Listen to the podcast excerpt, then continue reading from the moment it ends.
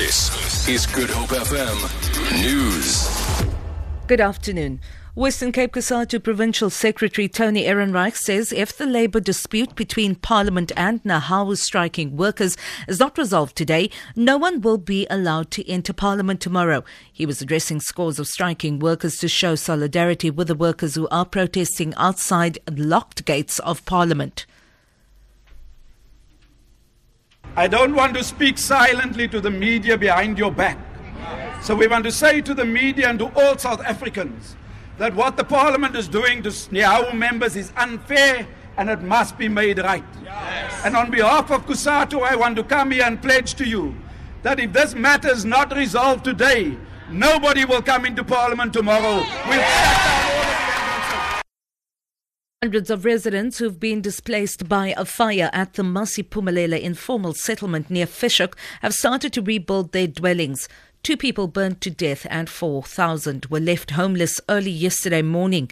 Residents have called on the authorities to build them houses in the same area. Scores of residents were placed in community halls overnight.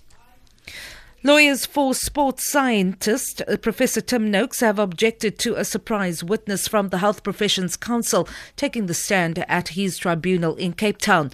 Noakes is facing a charge of unprofessional conduct after he advised a woman on Twitter to wean a baby on a low carb, high fat diet.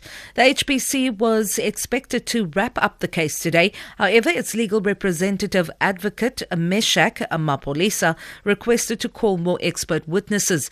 Noakes' lawyer says it will be a hearing of ambush if the witness testifies. Prince Harry has met with Archbishop Emeritus Desmond Tutu in Cape Town to talk about the Tutu Legacy Foundation and their work. His Royal Highness met with the Tutu Legacy team before sitting down for tea with the Archbishop Emeritus, his wife, and Executive Director of the Tutu Legacy Foundation, Reverend Mpho Tutu.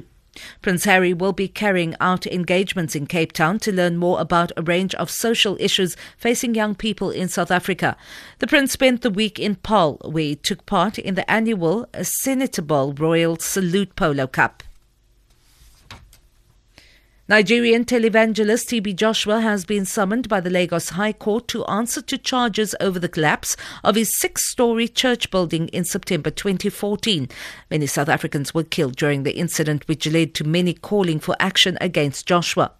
Sophia Adengo reports. 116 people died in the collapse, 67 of them South African nationals. TB Joshua had been under investigation by the Lagos state government over confounding construction laws. TB Joshua's church drew thousands of followers from all over Africa, attracted by claims of healing incurable diseases. Representatives of the church have denied any wrongdoing. Sophia Dengo, SABC News, Nigeria. For Good Hope FM News, I'm Vanya Klucher-Collison.